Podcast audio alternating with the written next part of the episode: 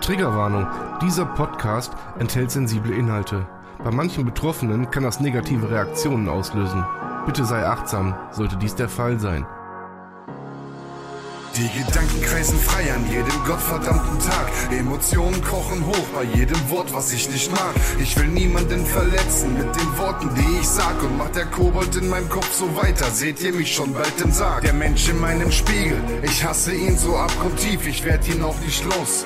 Mein bester Freund im höchsten Tief, den Absprung schaff ich leider nie. Denn ich bin so krass naiv. Auf meine Krankheit passt hier auch kein Adjektiv. Border allein. Der Podcast eines Depressiven.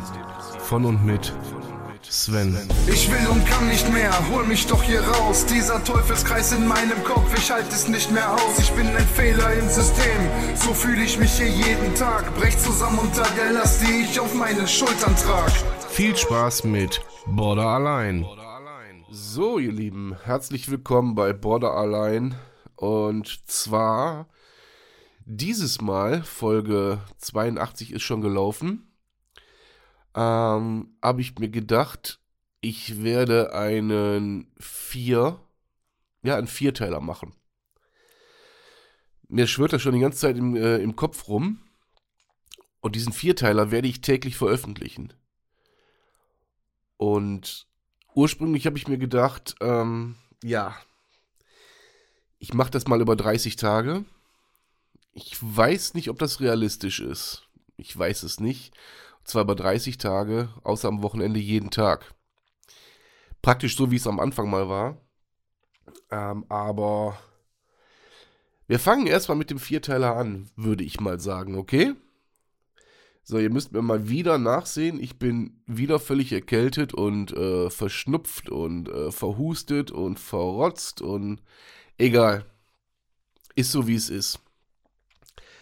Ein Vierteiler deswegen, weil ich denke, ich denke einfach mal, dass diese, äh, dieses Thema, was ich, ähm, ja, was ich hier im Kopf habe, dass das mehr Zeit in Anspruch nimmt, weil ich es chronologisch dann auch sortieren will.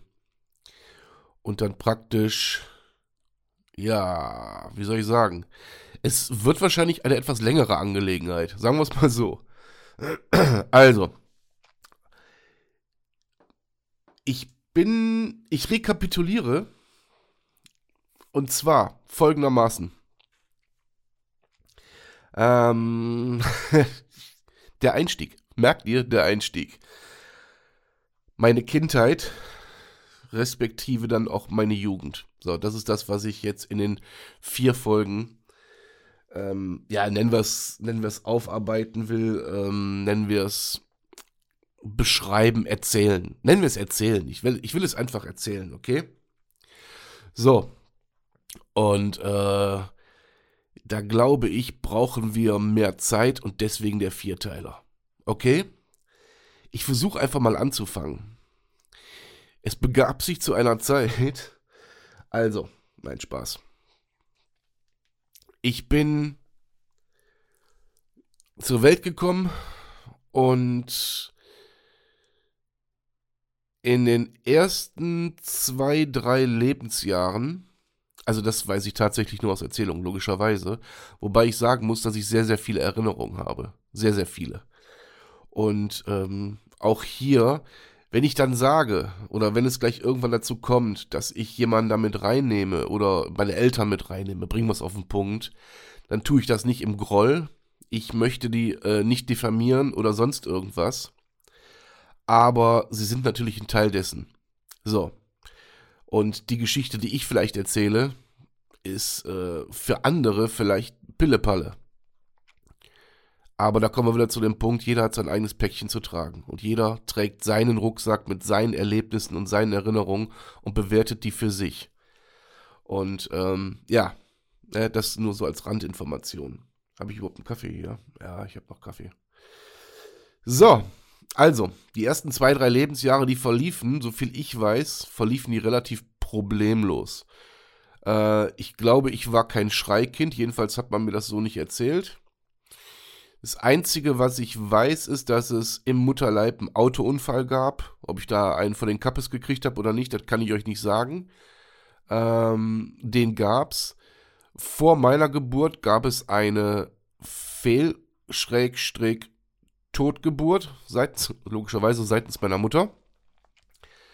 Aber ich kam dann relativ schnell nach dieser, äh, nach dieser Totgeburt kam ich dann. Ja, also war dann im Mutterleib. So. Ähm, ich weiß aus der Therapie heraus, dass man schon dort ähm, beginnt, die Ursachen zu suchen. Das will ich jetzt hier natürlich, kann ich das hier nicht, weil, was soll ich euch da erzählen? War dunkel, kann ich euch nichts zu sagen.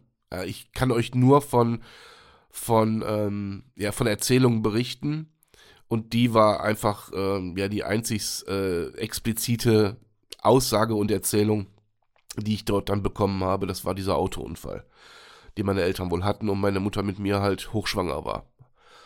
Aber wie jetzt die Schwangerschaft verlaufen ist, äh, ob es da Stress gab, ähm, weil auch das spielt ja schon, ähm, spielt ja da schon mit ein, das kann ich euch nicht beantworten. Das weiß ich nicht. Und dafür fehlt jetzt auch der Kontakt als dass ich das beantworten könnte. Ja? Also, ich versuche das jetzt hier so chronologisch wie möglich. Ja, und verzeiht mir, wenn ich hier, hier und da vielleicht mal zwischen den Jahren hin und her springe. Deswegen auch der Vierteiler. Das wird ein bisschen ausführlicher, schätze ich. Und zwar ging es dann so mit drei, vier Jahren los, dass es eine Veränderung gab für mich eine spürbare Veränderung, weil Verhalten sich mir gegenüber geändert hat.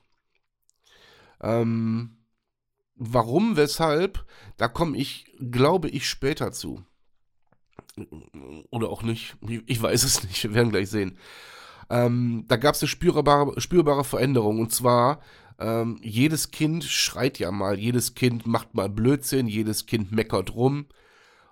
Da fing es dann so langsam an, dass, ähm, ja, dass man eingesperrt wurde ins Zimmer. Zimmerarrest. Ich weiß nicht, die meisten von euch werden das wahrscheinlich noch kennen, viele wahrscheinlich nicht, die denken auch so, was, Zimmerarrest? Mein Sohn zum Beispiel hat den jeden Tag, der ist aber freiwillig gewählt. Äh, aber bei mir fing das dann halt damit an, so verschwinde in dein Zimmer. So. Und ich habe dann schon angefangen, äh, mit Spielzeugautos gegen die Tür zu werfen, weil ich das einfach als schreiende Ungerechtigkeit empfunden habe. Und ich hatte einfach, ja, keine, keine, keine anderen Mittel, mich dort zu äußern. Und habe dann halt so auf mich aufmerksam gemacht. Und ich sage jetzt einfach mal, ob das jetzt auf das Jahr genau stimmt, bitte seht mir das nach, das weiß ich nicht mehr. Aber so ungefähr mit vier, fünf fing es dann auch an, dass wenn es dann meiner Mutter zu bunt wurde und ich mich zu sehr bemerkbar gemacht habe, hat man versucht, ähm, ja, mich halt durch, durch Handgreiflichkeiten zur Ruhe zu, ähm, zu zwingen. Und das zum Beispiel sind Situationen, die weiß ich noch sehr genau. Sehr, sehr genau. Die habe ich bis heute vor Augen. Es gab eine Situation nur als ein Beispiel. Ähm, früher hat man die, ähm, die Kleiderbügel, die im, im Kleiderschrank hängen, ähm, die waren früher nicht aus Plastik, die waren aus Holz. So, und wenn ihr mit so einem Kleiderbügel Prügel äh, kassiert habt, dann wisst ihr äh, ungefähr oder könnt euch ungefähr vorstellen, äh, wie weh das tut. Damit weiß ich gar nicht mal jetzt so in der Retrospektive, wie was jetzt wirklich weh tat, ob das der Kleiderbügel selber war oder die Situation. Ich glaube, heute ist es eher die Situation. Und ich denke mal, die ersten Male waren es tatsächlich, ähm, ja, die, die, äh, die physischen Schmerzen. Und das ging so ein paar Mal. Und irgendwann ist Klein Sven aber hergegangen und hat sich gedacht, weißt du was? Ja, verkloppt mich doch. Und dann habe ich angefangen, aus der Not eine Tugend zu machen, in meinem Denken, und habe dann gelacht. Während ich verprügelt wurde, habe ich gelacht. Das wiederum hat dann das ausführende Organ, ergo meine Mutter, noch wütender gemacht. Und dann könnt ihr euch vorstellen, dann ist die Intensität dieser Schläge, die ist einfach dann äh, ja stärker geworden. Die ist einfach stärker geworden. Ja, und ich sag mal, nachdem die in Anführungszeichen Bestrafung für mich dann vorbei war irgendwann, dann ist man einen Augenblick im Zimmer geblieben. Aber was macht das kleine Kind dann? Das kleine Kind sucht den Kontakt. Es geht dann in die Küche zur Mutter und sagt, du hör mal, aber äh, ich hab dich doch lieb und keine Ahnung, irgendwie so. Den genauen Wortlaut logischerweise, den kann ich euch nicht wiedergeben. Okay? So, ich hab dich doch lieb und so weiter und so fort. Und dann kriegt man das erste Mal wirklich aufgezeigt, ja, äh, aber ich, aber ich wollte dich eigentlich nicht. Und jetzt überlegt euch, was das aus psychologischer Sicht, ich meine, ich sitze heute als gestandener 47-Jähriger hier, äh, aber überlegt euch mal, was das aus psychologischer Sicht mit einem Kind macht. Wie viel Angst es hat, weil ein Kind ist ja nun mal, bis es lasst mich lügen, ich glaube zwölf ist, ist es nicht alleine überlebensfähig. Das heißt, es braucht Schutz, es braucht Geborgenheit, es braucht Liebe, es braucht ein Nest. Ja, ansonsten ist es verloren. Es kann sich nicht selbst versorgen, nicht selbst ernähren. Äh, es ist einfach angewiesen. So. Und äh, es kann auch sein, dass es ab neun ist. Ich, wie gesagt, seht mir bitte nach, ich weiß die Fakten jetzt nicht. Die sind jetzt auch eigentlich scheißegal. Und dann kriegt man neben der körperlichen Gewalt Wobei ich euch nicht sagen kann, das weiß ich wirklich nicht, in welcher Häufigkeit das passiert ist. Das weiß ich nicht. Ähm, ich weiß nur, dass es regelmäßiger wurde. Von gar nicht zu ab und an zu sehr häufig. Gefühlt. Und ähm, das ist leider für mich auch nicht mehr, nicht mehr zu rekonstruieren, weil, wie gesagt, dort einfach, ähm, ja, es gibt ja keinen Kontakt mehr, den ich fragen könnte. So. Und dann sucht natürlich ein Kind nach Aufmerksamkeit. Was? Die will mich nicht? Ja, aber die muss mich ja wollen. Dann erinnere ich mich an so Sachen, wie man hat abends im Bett gelegen, die Eltern hatten Besuch, die haben dann Kanaster gespielt, ein Kartenspiel mit Freunden. Und ähm, man wurde einfach ins Bett geschickt. Man durfte als Kind nicht dabei sein. Ich sag mal, da musste man um 6, 7 Uhr musste man ins Bett und hat dann aus dem Wohnzimmer die, äh, die Streitgespräche, das lustige Zusammensein, das was auch immer, hat man mitbekommen und ähm, durfte halt nicht Teil dessen sein. Was hat man gemacht? Man hat auf den Boden gekotzt. Einfach auf den. Damals gab es nur Teppich. Wir hatten nur Teppich, also bei uns gab es nur Teppich. So. Einfach auf den Teppich gekotzt und zwar so viel, wie man rausholen konnte. Um dann kurz aufzustehen, ins Wohnzimmer zu gehen zu sagen, Papa oder Mama, komm mal kurz, guck mal, ich hab gekotzt. Was bekommt das Kind? Aufmerksamkeit. Von dem einen gab's Trost und von dem anderen so von wegen, was kotzt du hier auf dem Teppich? Bist du bescheuert? Das ist eine Situation, da erinnere ich mich sehr genau dran. Sehr genau. Was ich heute weiß, meine Verwandtschaft also, ich sag mal Tante, meine Oma, die haben sich rührend um mich gekümmert, rührend. Wie ich heute weiß, ähm, haben sie das auch getan, weil sie natürlich mitbekommen haben, dass ich da mütterlicherseits vielleicht nicht den besten Fang gemacht habe. Und von daher war ich natürlich immer sehr, sehr glücklich, wenn, ähm, wenn die Verwandtschaft kam. Und selbst da ist dann hergegangen worden, also wenn meine Tante und mein Onkel zum Beispiel abends zu Besuch kamen, durfte ich nicht teilhaben. Man hat mich immer wieder ins Zimmer geschickt und obwohl die Leute da waren, äh, wo man dann äh, eine andere Art von Aufmerksamkeit bekommen hat, äh, eine nette Art und Weise. So, und dann wurde man trotzdem, wurde man mehr oder weniger isoliert, so von wegen Spiel in einem Zimmer und ähm, bau irgendwas, mal irgendwas, aber halt die Schnauze um das auf den Punkt zu bringen, weil man kann es gar nicht nett ausdrücken. Und auch das macht natürlich was mit einem Kind. So, und was macht das Kind? Es macht mal wieder auf sich aufmerksam. Es schmeißt irgendwas gegen die Tür, es ist laut, es klopft irgendwo gegen, es nimmt sich einen Gegenstand und klopft vor den Schrank, damit das auch bloß bis ins Wohnzimmer dringt. Bis dann irgendwann äh, die Person non grata äh, ja, reinkam und das mal ebenso und das dann stickum erledigt hat mit mir. Kurz. Und wie ich ja jetzt vorhin erwähnt habe, ist es ja nun mal so, dass ich das mehr oder weniger lautlos hingenommen habe. Ich bin selbst dann, obwohl es die größte, beste Möglichkeit gewesen wäre, ich hätte einfach schreien können und äh, die Anwesenden hätten es gehört, aber ich meine, man muss ja mit seiner Mutter irgendwo klarkommen. Ja? Also ist das lautlos erledigt worden. Was ich dann irgendwann von, meinen, von seitens meines Vaters dann ähm, erzählt bekommen habe, war, man hat das geahnt. Es gab Hinweise, äh, da muss ich meinen Vater auch in Schutz nehmen. Er war viel, viel arbeiten. Er ist zu der Zeit hat er noch äh, ein Studium erledigt. Das heißt, er war tagsüber arbeiten, er war auf der Abendschule und so weiter. Er war also so gut wie nie da. Ich war praktisch meiner Situation, ja, wenn ich jetzt sage ausgeliefert, dann versteht ihr schon, wie ich das meine. Wie gesagt, ich sage das alles ohne Groll und ohne, ohne, ohne Hass oder sonst irgendwas im Herzen, sondern wirklich, ich erzähle es so, ja, so sachlich und objektiv, wie es nur irgendwie geht. So, und wenn ich jetzt hergehen würde und sagen würde, ja, ich hätte mir als Kind, hätte ich mir auch eine Teilschuld einräumen müssen, dann ist es einfach Bullshit. Ein Kind kann sich keine Schuld einräumen für das, was passiert. Ja.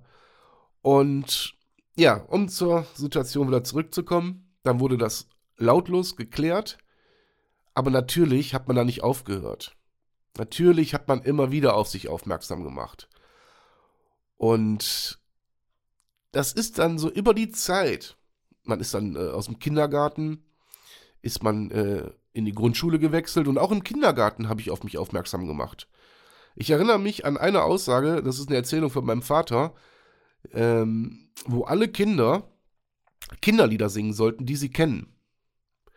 Und ich sag mal, Kind 1 hat alle meine Entchen gesungen, Kind 2 keine Ahnung. Und dann kam Sven. Und Sven hat von, äh, von, ich glaube, Degenhardt, das ist ein linker Liedermacher, den hat mein Vater früher gehört, äh, hat er das Lied gesungen und wie ist das Gefühl, wenn man so langsam driftet nach rechts? Das Lied heißt Der Wildledermantelmann dass das irgendwie zu einem Vierjährigen nicht passt, brauchen wir nicht drüber reden. Äh, und dass der Vierjährige nicht weiß, was er da sagt und nachplappert und nachsingt, auch das ist klar. Dass der Vierjährige aber weiß, dass das ein, kein Kinderlied ist und dass er damit aneckt, das ist auch klar. Das weiß der ganz genau. Also, nächster Hebel angesetzt. Und äh, kam natürlich logischerweise eins zum anderen. Äh, Eltern in den Kindergarten, hör mal, was stimmt mit eurem Jungen nicht? Und das ist jetzt, ja, über 40 Jahre her, also 42, 43 Jahre her. Jetzt könnt ihr euch vorstellen, damals waren die Erziehungsmethoden noch ganz andere, ähm, die, die Auffassungsgabe eine ganz andere und auch die, die Handlung ganz andere oder das Reagieren darauf. Ja ähm, als ich zur Schule gegangen bin, da flogen auch noch Schlüssel. Da ist man auch schon mal noch härter angefasst worden. Man ist zwar nicht mehr geschlagen worden, aber äh, zu der Zeit ähm, hat sich gerade so ein Wechsel vollzogen, so ein Wandel vollzogen. Mein Vater zum Beispiel, die haben früher noch mit dem Stock gekriegt. Ja? Die Generation, sprich ich danach, ähm, da ist das gerade so aufgekommen, dass auch die Eltern mal in die Schule gegangen sind und gesagt haben, so von wegen, äh, Leute, mit meinem Sohn oder mit meiner Tochter so nicht. Das sind keine Erziehungsmethoden. Ja. Und so wurde die Häufigkeit ähm, auch mit dem Wechsel auf die Grundschule, die ist einfach öfter vorgekommen.